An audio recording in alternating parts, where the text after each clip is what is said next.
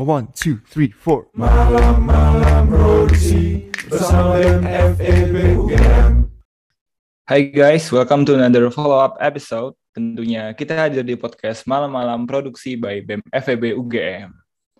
Oke, hari ini aku excited banget karena di episode kali ini kita bakal ngebahas suatu hal eh, di mana kita sebagai mahasiswa tuh pengen banget kita bisa mendapatkan satu hal itu ya. Jadi jadi eh, apalagi kalau bukan scholarship atau beasiswa. Oke, jadi di episode follow up kali ini kita udah kedatangan dua narasumber kita yang setelah ini kita akan ya ngobrol-ngobrol tentang beasiswa tentunya. Oke, mungkin kita say hi dulu ya sama dua narasumber kita. Ada Kak Michelle. Hai Kak Michelle. Halo. Hai Kak, dan juga ada Kak Elis. Halo Kak. Halo, halo. Oke, oke sebelumnya eh, Kak Elis sekarang lagi sibuk apa Kak? Di kuliah-kuliah gini nih. Uh, iya, sibuk ya. Sibuk kuliah sih ya paling.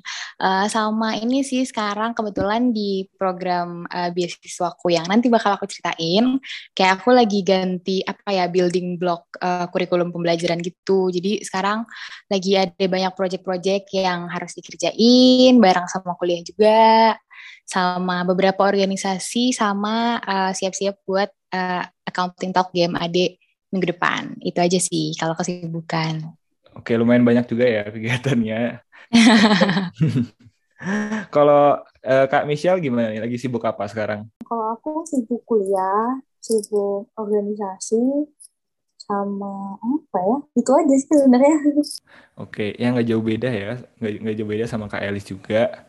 Oke, mungkin oh sebelumnya aku mau say thank you dulu kepada Kak Michelle dan Kak Elis juga yang udah mau datang ke podcast kita di sela kesibukannya tadi ya. Oke, mungkin biar nggak kelamaan, kita langsung aja kita ngobrol-ngobrol tentang beasiswa. Mungkin sekarang kita ngebahas beasiswa uh, in general dulu ya. Sebenarnya beasiswa itu apa sih dan uh, selain tunjangan finansial tentunya yang didapetin dari dari beasiswa, uh, selain itu ada apa lagi kegiatan-kegiatan uh, yang bisa kita kita dapetin dari beasiswa yang udah kita dapat. Mungkin dari KLS dulu nih bisa jelasin dari beasiswa yang udah didapetin KLS tuh dapat apa aja sih?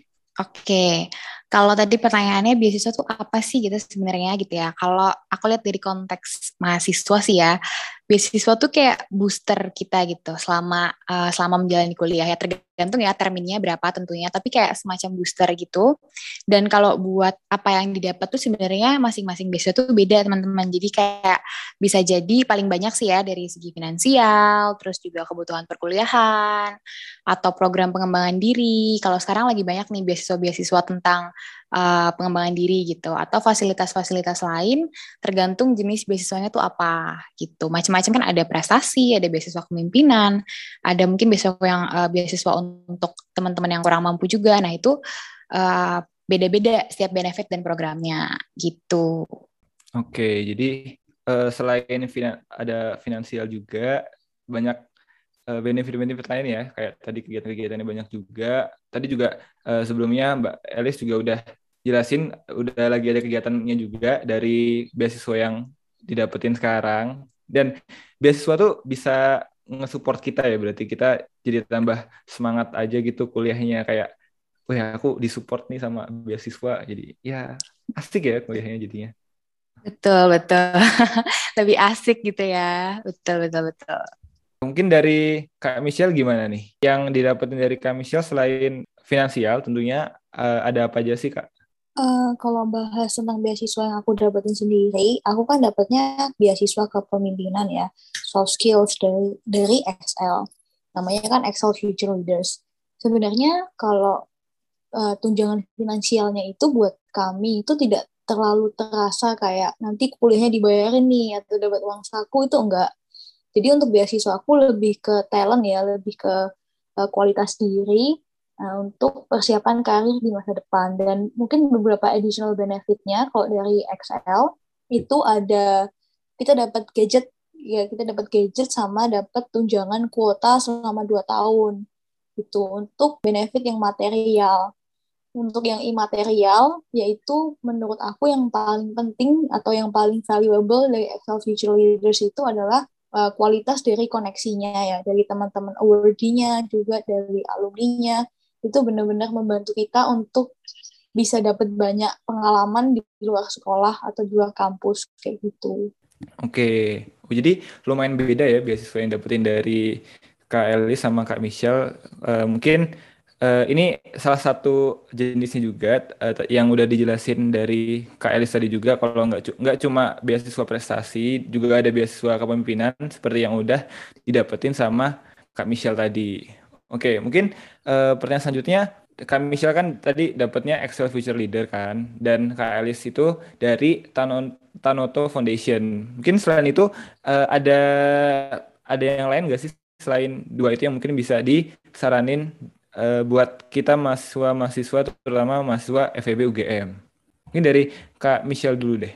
Karena aku kan dari program IUP ya, jadi kalau IUP itu kesempatan beasiswanya sangat tipis gitu ya. Kalau untuk beasiswa-beasiswa yang uh, pendanaan gitu ya, uh, mungkin beberapa opsi yang ada itu Excel Future Leaders ini untuk para mahasiswa IUP ya. Itu Excel Future Leaders, terus juga ada Mackenzie Young Leadership Initiative, sama ada juga kalau untuk yang pendanaan ada yang namanya SEA Scholarship. Itu yang dikasih oleh SEA Group dari Singapura sama Taiwan gitu. Itu untuk pendanaan kuliah sampai lulus. Tapi aku nggak dapat gitu. Mungkin nanti di episode selanjutnya bisa nih interview anak-anak SEA Scholarship nih untuk untuk cari tahu tentang detailnya Oke, thank you Kak Michelle. Jadi, oke, tadi teman-teman dicatat ya tadi ya itu, yang apalagi buat anak-anak IUP itu ber, itu lumayan bermanfaat tuh buat kalian besok kalau mau nyari beasiswa. Oke, terus kalau dari Kak Elis gimana? Apakah ada saran atau jadi beasiswa yang bisa disaran buat mahasiswa FEB nih? Hmm, Oke, okay. sebenarnya kita cukup beruntung sih ya teman-teman, soalnya apa ya? Uh, kesempatan buat dapat scholarship atau beasiswa itu sebenarnya cukup banyak gitu kalau dari FEB UGM sendiri gitu karena apa ya uh, relasinya dengan company-company di luar sana itu juga lumayan baik gitu. Nah kalau tadi Michelle nyebutinnya so, uh, untuk teman-teman IUP gitu khususnya ya, memang benar sih kalau dari IUP itu agak sulit gitu kalau dapat uh, beasiswa yang dari segi pendanaan. Nah, kalau dari aku, ada beberapa yang aku notes dulu, aku kayak sempat bikin list gitu di awal-awal kuliah. Uh, untuk teman-teman maba nih, selain ada program teladan juga, program yang aku dapat dari Tanata Foundation, itu mungkin teman-teman bisa juga ikut uh, beasiswa unggulan. Aku ini aku tadi baru cari-cari, ternyata mereka udah uh, tutup gitu pendaftarannya, tapi setahu aku sih bakal ada batch selanjutnya gitu. Mungkin bisa dicari-cari tahu juga, karena lumayan banget benefitnya beasiswa unggulan dari Kemendikbud. Terus juga ada Genbi. Genbi itu nanti kalau nggak salah baru di semester 3 atau 4 sih, itu dari Bank Indonesia gitu. Itu juga benefitnya lumayan ada dari segi finansial, terus juga pengembangan dirinya juga ada, terus kesempatan teman-teman buat lebih tahu tentang Bank Indonesia gitu. Itu juga kayaknya cukup oke. Okay. Terus juga ada Astra. Astra Force itu kalau nggak salah salah satu beasiswa yang lumayan banyak diincar juga sama teman-teman FEB UGM dan uh, ketat gitu persaingannya. Nah itu kalau dari yang aku cari-cari sih ada bantuan finansial juga, terus juga uh, project-project, mentoring, workshop gitu-gitu. Nah kalau dari aku sendiri, dari beasiswaku yang teladan itu ada bantuan finansial sama kuliah, terus tunjangan per bulan, sama pengembangan diri gitu, building block building block kurikulum pembelajaran leadership gitu. Gitu sih kalau yang aku note. Sebenarnya masih banyak sih teman-teman ada uh, beasiswa CIMB Niaga juga, Bakti BCA juga. Itu mungkin teman-teman bisa nih kalau saran dari aku pantengin OA-nya Adkesma BMFB UGM karena mereka biasanya update soal beasiswa-beasiswa yang bisa teman-teman dapat di uh, selama kuliah gitu. Oke, okay, thank you Kak Elis. Jadi sebenarnya banyak ya uh, apa beasiswa yang bisa kita dapetin, nggak cuma uh, yang terkenal terkenal. Ya mereka ter, uh, terkenal semua. Mungkin ada yang juga tadi ternyata dari Kemendikbud juga udah nyediain beasiswa dan tadi dari Astra juga ada. Jadi sebenarnya beasiswa tuh banyak cuma kitanya aja jangan malas nyari gitu nggak sih kak? Betul betul. Harus proaktif sih cari informasi. Oke. Oke next. Kita bakal ngulik tentang beasiswa yang udah didapetin sama Kak Michelle sama Kak Elis nih. Mungkin untuk hal ini akan dibawain sama Nus. Hai Nus. Halo semuanya, aku Nuskuri. Uh, aku bakal tanya sih, sebenarnya ini tanya lebih ke spesifikasi dari tiap beasiswa ya. Uh, aku mau tanya, kira-kira beasiswa yang kakak-kakak dapetin itu uh, apa aja ya, kayak misalkan benefitnya, terus kira kira-kira yang kakak dapetin uh, apabila misalkan nggak dapet uh, beasiswa itu tuh gimana? Terus kenapa sih uh, kalian akhirnya apply atau milih buat daftar beasiswa tersebut? Boleh dari Kak Elis? Oke, aku coba jawab satu-satu dulu ya. Kira-kira beasiswa beasiswa yang aku dapat itu beasiswa apa sih dan kenapa aku apply gitu. Jadi uh, sebenarnya nama programnya itu adalah teladan itu kayak singkatan gitu teman-teman. Kepanjangannya tuh transformasi edukasi untuk melahirkan pemimpin masa depan. Jadi kayak singkatan gitu. Nah, dari namanya aja sebenarnya kelihatan kan kalau uh, itu sebenarnya program utamanya adalah program kepemimpinan gitu yang diinisiasi oleh Tanoto Foundation. Jadi sebenarnya nama programnya Teladan uh, oleh Tanoto Foundation. Nah, tujuannya itu sebenarnya pengen mencetak pemimpin-pemimpin masa depan yang bisa berkontribusi untuk uh, membawa dampak positif lah untuk masyarakat dan untuk Indonesia harapannya begitu. Jadi emphasize-nya lebih ke kepemimpinan sebetulnya gitu. Nah, kenapa aku daftar? Pastinya karena uh, benefitnya gitu ya. Pertama kali yang aku lihat pasti persyaratan dan benefitnya gitu kan. Itu sesuai banget nih ternyata sama apa yang aku cari waktu aku kan daftar semester 1 ya uh, program teladan ini. Ternyata itu sesuai banget sama uh, apa yang pengen aku dapat selama kuliah 4 tahun ini gitu. Dan waktu aku lihat-lihat itu juga uh, Toronto Foundation ini uh, apa ya kayak istilahnya aku seneng gitu karena tahu ada beasiswa kepemimpinan di mana aku juga bisa dapat booster tapi aku juga bisa ikut kontribusi gitu buat uh, lingkungan sekitarku istilahnya gitu bareng-bareng sama teman-teman scholars yang lain. Gitu. Jadi aku lihat ini salah satu kesempatan besar gitu waktu itu kayak nggak boleh kelewatan apalagi kan sebenarnya nggak banyak ya beasiswa yang bisa untuk mahasiswa baru gitu kayak rata-rata tuh semester 3 atau 4 ke atas gitu. Jadi aku kayak ya udah gas langsung daftar gitu gitu. Kalau untuk uh, benefit sebenarnya yang utama yang harus di highlight itu uh, ini sih dukungan pengembangan kepemimpinannya gitu. Karena dari program yang aku jalani selama berapa ya berarti? Satu setengah tahun ya satu setengah tahun hampir dua tahun aku jadi scholars itu memang kental banget sama pengetahuan dan kemampuan kepemimpinan yang mereka rancang. Jadi dirancang sama uh, apa ya kakak-kakak Tanota Foundation ini jadi sebuah kurikulum program gitu. Jadi nanti teman-teman bakal dapat um, apa ya istilahnya kayak Eh, bimbingan-bimbingan gitu, terutama terkait kepemimpinan gitu. Terus nanti bakal ada tiga tahapan kurikulum gitu. Waktu pertama kali uh, tahun pertama itu aku dapat namanya lead self. Jadi kayak uh, kita dapat gimana sih cara memimpin diri sendiri gitu atau kayak aware terhadap diri sendiri gitu-gitu. Nah, kalau yang sekarang aku lagi uh, menjalani namanya lead others. Jadi kayak fokusnya lebih ke project-project sama gimana caranya kita bisa berkontribusi buat orang di luar diri kita sendiri gitu. Terus lalit others nanti bakal ada yang namanya professional preparation. Jadi itu setelah teman-teman selesai semester kalau salah semester 6 ke semester 7 8 itu bakal difasilitasi juga professional preparation. Selain itu juga uh, ada namanya dukungan lingkaran pengembangan teladan. Jadi itu lebih ke kayak nanti teman-teman bakal dikasih uh, wadah namanya Tanoto Scholars Association setiap universitas, sembilan universitas mitranya Tanoto Foundation itu namanya TSA. Jadi TSA itu kayak uh, wadah untuk berorganisasi uh, scholar-scholarsnya.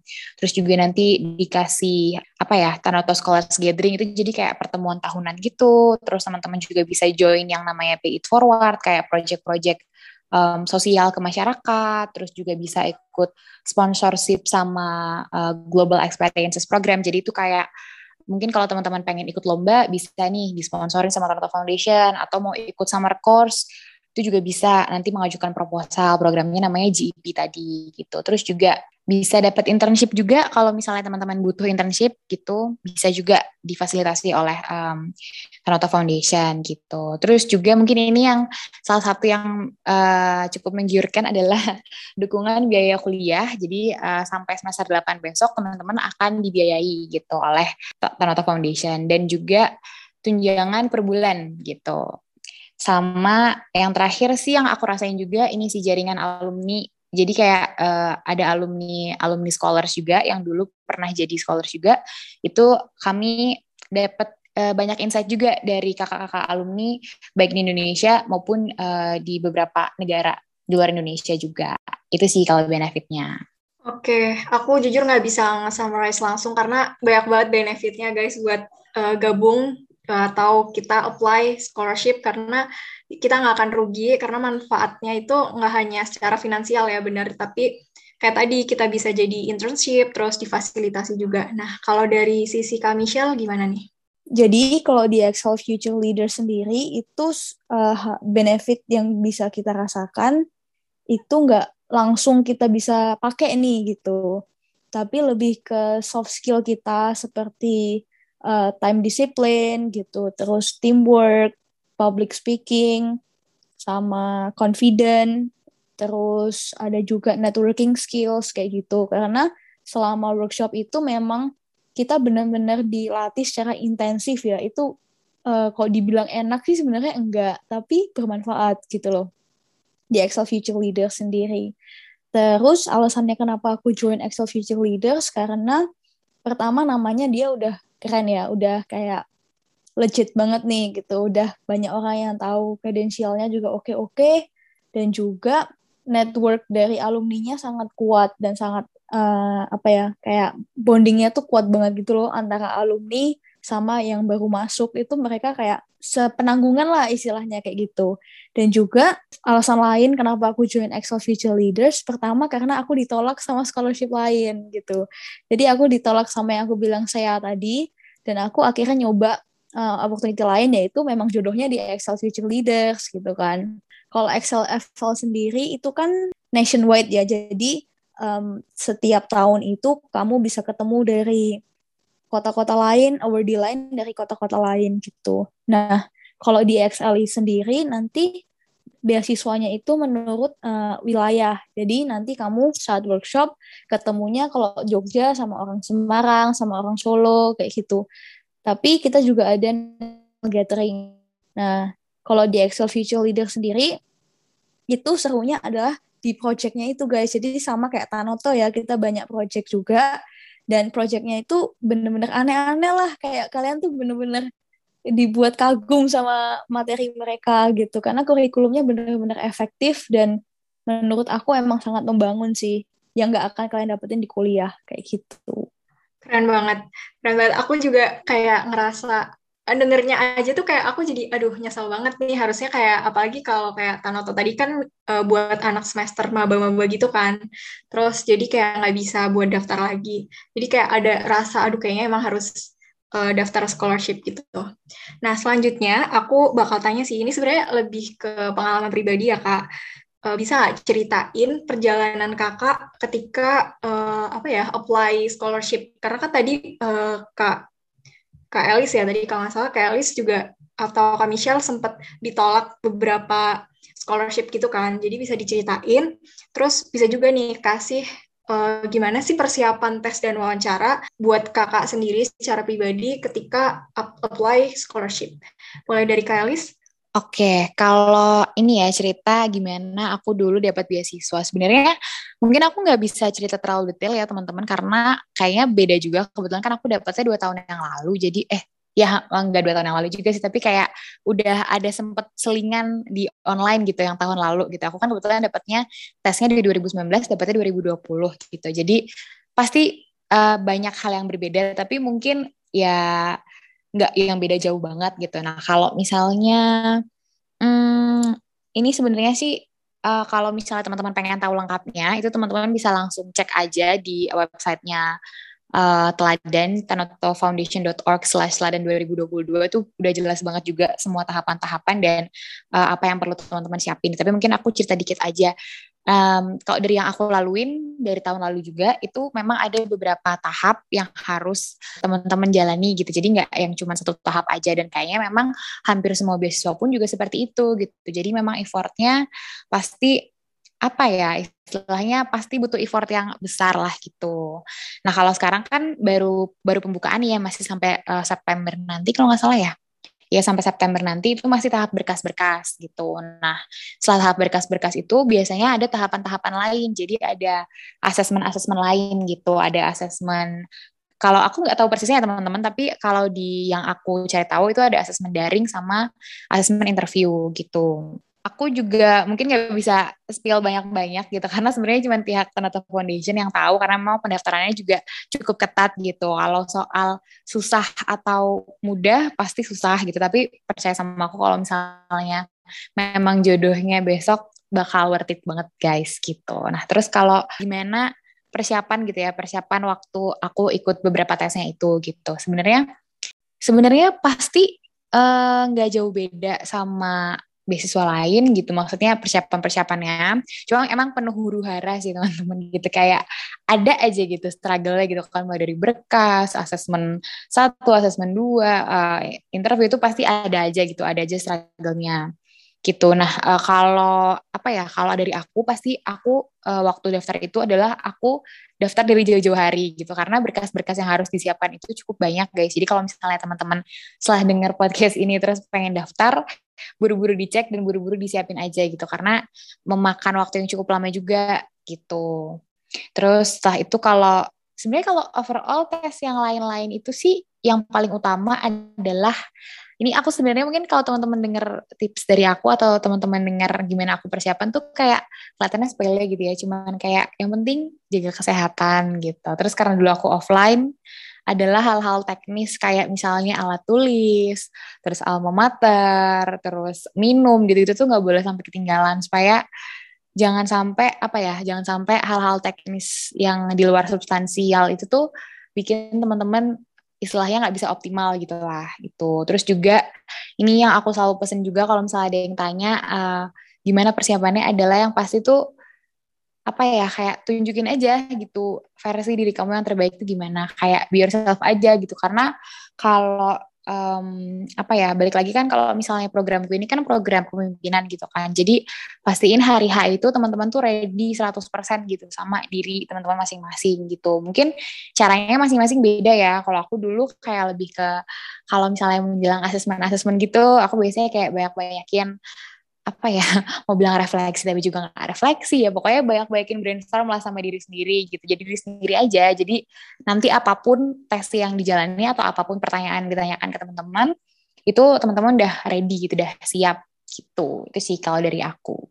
Keren banget. Uh, ini bisa aku simpulin ya kak. Mungkin simpulin sedikit. Uh, intinya kalian harus prepare itu tadi dari jauh-jauh hari Uh, terus hal-hal kecil yang mungkin menurut kalian sepele itu tetap harus dipersiapin juga buat apalagi waktu mau tes atau wawancara karena pengalaman Kak Elis kan waktu masih offline ya. Terus kalau dari Kak Michelle gimana? Kalau dari aku, kalau di Excel Future Leader sendiri itu waktu zamanku ini agak aneh ya karena aku apply-nya waktu offline tapi seleksiku sudah pandemi nih jadi aku apply-nya tuh di akhir tahun 2019 Terus dia kan yang prosesnya lama ya. Aku kalau nggak salah tuh apply-nya akhir 2019, masuknya tuh baru sekitar bulan awal 2020. Jadi kayak sekitar hampir enam bulanan nih ininya apa seleksinya. Jadi aku masuknya di batch 2019 atau batch 9, tapi aku official masuknya 2020 gitu kan. Untuk stepnya di Excel Excel sendiri itu banyak banget guys. Beneran itu kayak banyak banget tapi kalau untuk Excel Future Leader sendiri, seleksi kita itu nggak terlalu banyak uh, pakai kertas ya, karena kita langsung pakai kayak login ke suatu website gitu. Kita ada banyak banget uh, step. Uh, aku jelasin pertama ada CV apa CV selection gitu kan, CV selection. Terus kedua ada juga um, general knowledge. Habis ada general knowledge, kita ada um, FGD, FGD dan interview. Terus yang eh sorry FGD, FGD dan um, speech. Jadi seperti kita bikin uh, argumen gitu, kita speech di depan orang satu menit gitu kan. Sama yang terakhir itu um, interview. Nah itu tuh di setiap stepnya itu akan ada banyak pengisian gitu kan. Kalau di tempat aku itu 2019 itu yang daftar ada 32 ribuan applicants di Indonesia. Yang keterima itu 159 apa ya atau 160 gitu. Jadi memang cuman berapa persen doang nih yang masuk dan itu emang sangat ketat seleksinya gitu kan. Dan kalau ikut scholarship itu harus sabar sih, harus kayak mentalnya tuh harus kayak kuat gitu loh karena memang penyisiannya tuh pahit banget. Bayangin kalau kalian udah nyampe step 4 tiba-tiba gak masuk kan nyesek ya, apalagi kalau cuman gara-gara hal-hal sepele kayak gitu. Jadi memang kalau mau daftar scholarship harus kuat mental dulu sih kayak udah mantap nih. Oke, aku mau daftar dan apa pun hasilnya aku udah terima gitu. Jangan sampai kalian nyesel gara-gara kayak kurang maksimal persiapannya gitu. Mungkin tips yang lain adalah cari alumni atau cutting yang memang udah pernah masuk misalnya dari teman-teman ada yang mau masuk level nanti bisa nanya aku kalau udah mau masuk ke Tanoto nanya Elis contohnya kayak gitu karena pengalaman alumni itu sangat-sangat relevan sama apa yang akan kalian alami. Seperti itu teman-teman. Oke, ini keren banget ya perjalanannya. Terus tips-tipsnya emang keren, banyak banget. Lanjut pertanyaan terakhir nanti bakal dijelasin sama Afis. Oke, thank you Nus. Oke, next. Mungkin pertanyaan bagian terakhir ya. Jadi, aku mau nanya, ada nggak sih tips biar kita bisa biar apa biar beasiswa kita bisa di approve biar dapat lah mungkin dari tips-tips hal-hal kecil kayak mungkin dari CV-nya apakah CV-nya harus ATS friendly atau boleh gimana? Terus uh, mungkin daftarnya ada ada waktu-waktu tertentu biar kita daftarnya lebih uh, possible possibility buat diterima itu lebih besar dan tips-tips lainnya lah. Mungkin dari Kak Elis dulu apakah ada tips-tipsnya?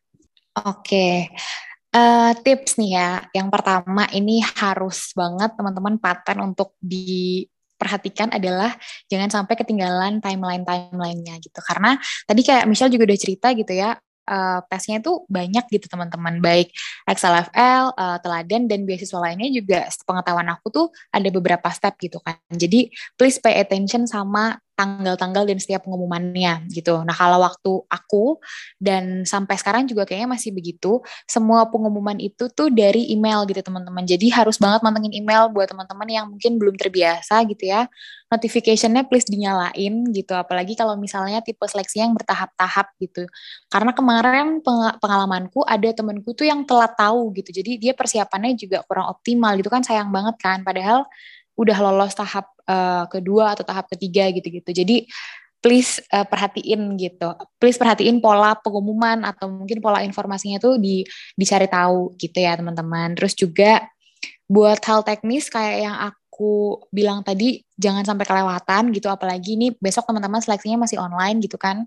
Aku sangat encourage teman-teman untuk siapin sinyal yang baik, sinyal yang bagus gitu ya. Mungkin memang perlu effort atau perlu ya apa ya perlu pengorbanan sedikit lah ya. Tapi nggak apa-apa teman-teman cuma sekali kok tesnya. Maksudnya kayak selama selama teman-teman kuliah gitu. Jadi uh, disiapin gitu ya sinyal yang baik.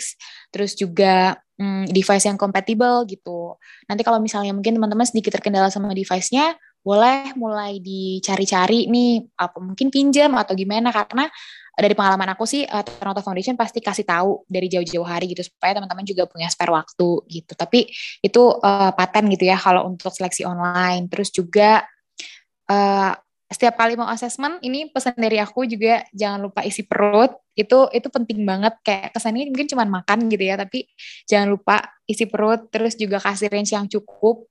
Supaya kalau misalnya nanti lagi tes atau lagi proses seleksi nggak ngantuk tapi masih tetap kenyang. Ini kayak kayak aneh banget tapi benar-benar uh, berpengaruh kalau teman-teman terapkan gitu ya. Aku juga dulu waktu tes menerapkan itu dengan disiplin gitu tidur sebelumnya juga harus cukup malamnya supaya uh, paginya tuh benar-benar fresh gitu. Waktu asesmen juga benar-benar uh, benar-benar prima gitu lah. Terus kalau tips dari aku juga apa ya? Mungkin ini ini sih kalau misalnya teman-teman sekarang uh, masih mahasiswa baru gitu ya, uh, boleh mungkin kalau misalnya ada kesempatan-kesempatan untuk ikut kegiatan atau uh, atau ikut organisasi atau ikut acara-acara apalah di luar dari kegiatan uh, kuliah, boleh banget juga teman-teman diambil uh, paling enggak kan mungkin bisa jadi nilai plus gitu ya dalam proses rekrutmen besok gitu.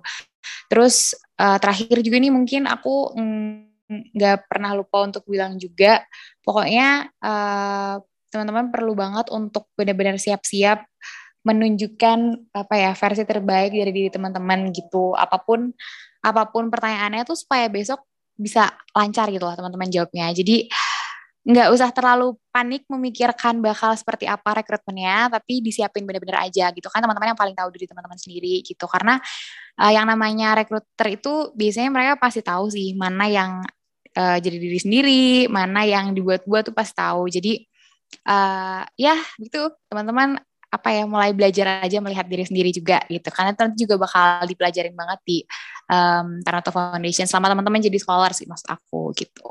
Dan juga nggak boleh lupa pastiin program kegiatan benefit dari beasiswa yang teman-teman apply itu sesuai sama diri teman-teman. Jadi benar-benar dicari tahu aja kalau beasiswa yang itu sebenarnya pas nggak ya fit nggak ya sama aku gitu. Itu sih menurutku sebelum di apply jangan lupa dicari tahu dulu gitu teman-teman Oke, okay, thank you Kak Elis. Uh, tadi banyak banget ya tips yang udah dikasih dari Kak Elis.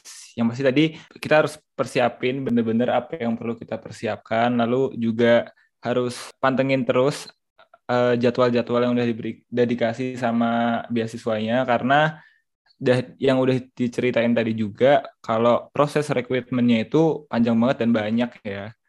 Oke, okay, jadi mungkin dari Kak Michelle nih, apakah ada tambahan buat tips-tipsnya?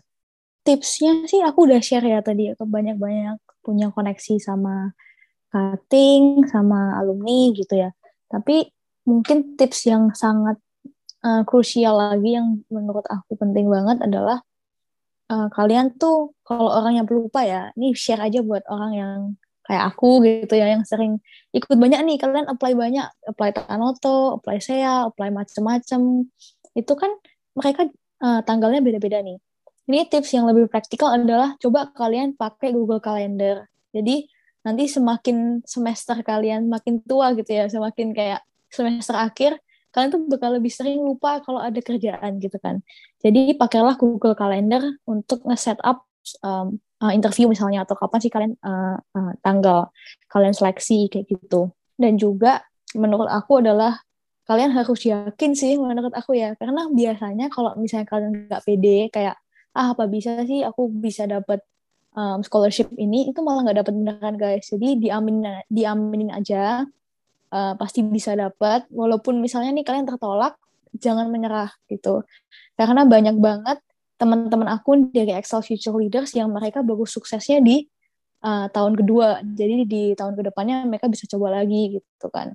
Dan beberapa scholarship memang mereka uh, open to apa multiple opportunities ya jadi nggak harus kalian kayak Tanoto mungkin cuma bisa sekali tapi kalau Excel level bisa dua kali terus ada banyak scholarship yang memang kalian bisa every year bisa apply jadi jangan kelihatan tanggalnya dan juga kalian harus yakin bahwa rezeki itu pasti akan datang sendirinya gitu loh. Jadi jangan galau-galau lah kalau masalah scholarship pasti bisa gitu. Oke, thank you Kak Michelle. Oke, tadi Kak Michelle juga udah ngasih tips kita harus ngeset jadwal kita. Mungkin tadi bisa di Google Calendar juga biar tiap ada mungkin ada interview kita tuh nggak miss ya karena sayang banget kalau kita ketinggalan interview cuma gara-gara kita lupa. Nah, dan tadi juga kita harus pede buat daftar beasiswa karena ya kalau kita nggak pede nanti ya kayak tadi juga yang udah dikasih tahu Kak, Kak Michelle jadinya kita nggak lolos. Oke nggak kerasa itu hal-hal yang udah kita obrolin sudah selesai. Thank you banget buat Kak Elis dan Kak Michelle yang udah mau jadi narasumber podcast kali ini. Thank you udah menyempatkan waktu di sela-sela kesibukannya dan good luck juga buat semua hal yang sedang kakak-kakak jalanin buat ke depannya. Oke, mungkin sampai sini aja podcast kali ini. Semangat buat teman-teman yang mau apply beasiswa di mana pun. Semoga kalian bisa lolos. Oke, dah teman-teman. See you on the next podcast. Bye.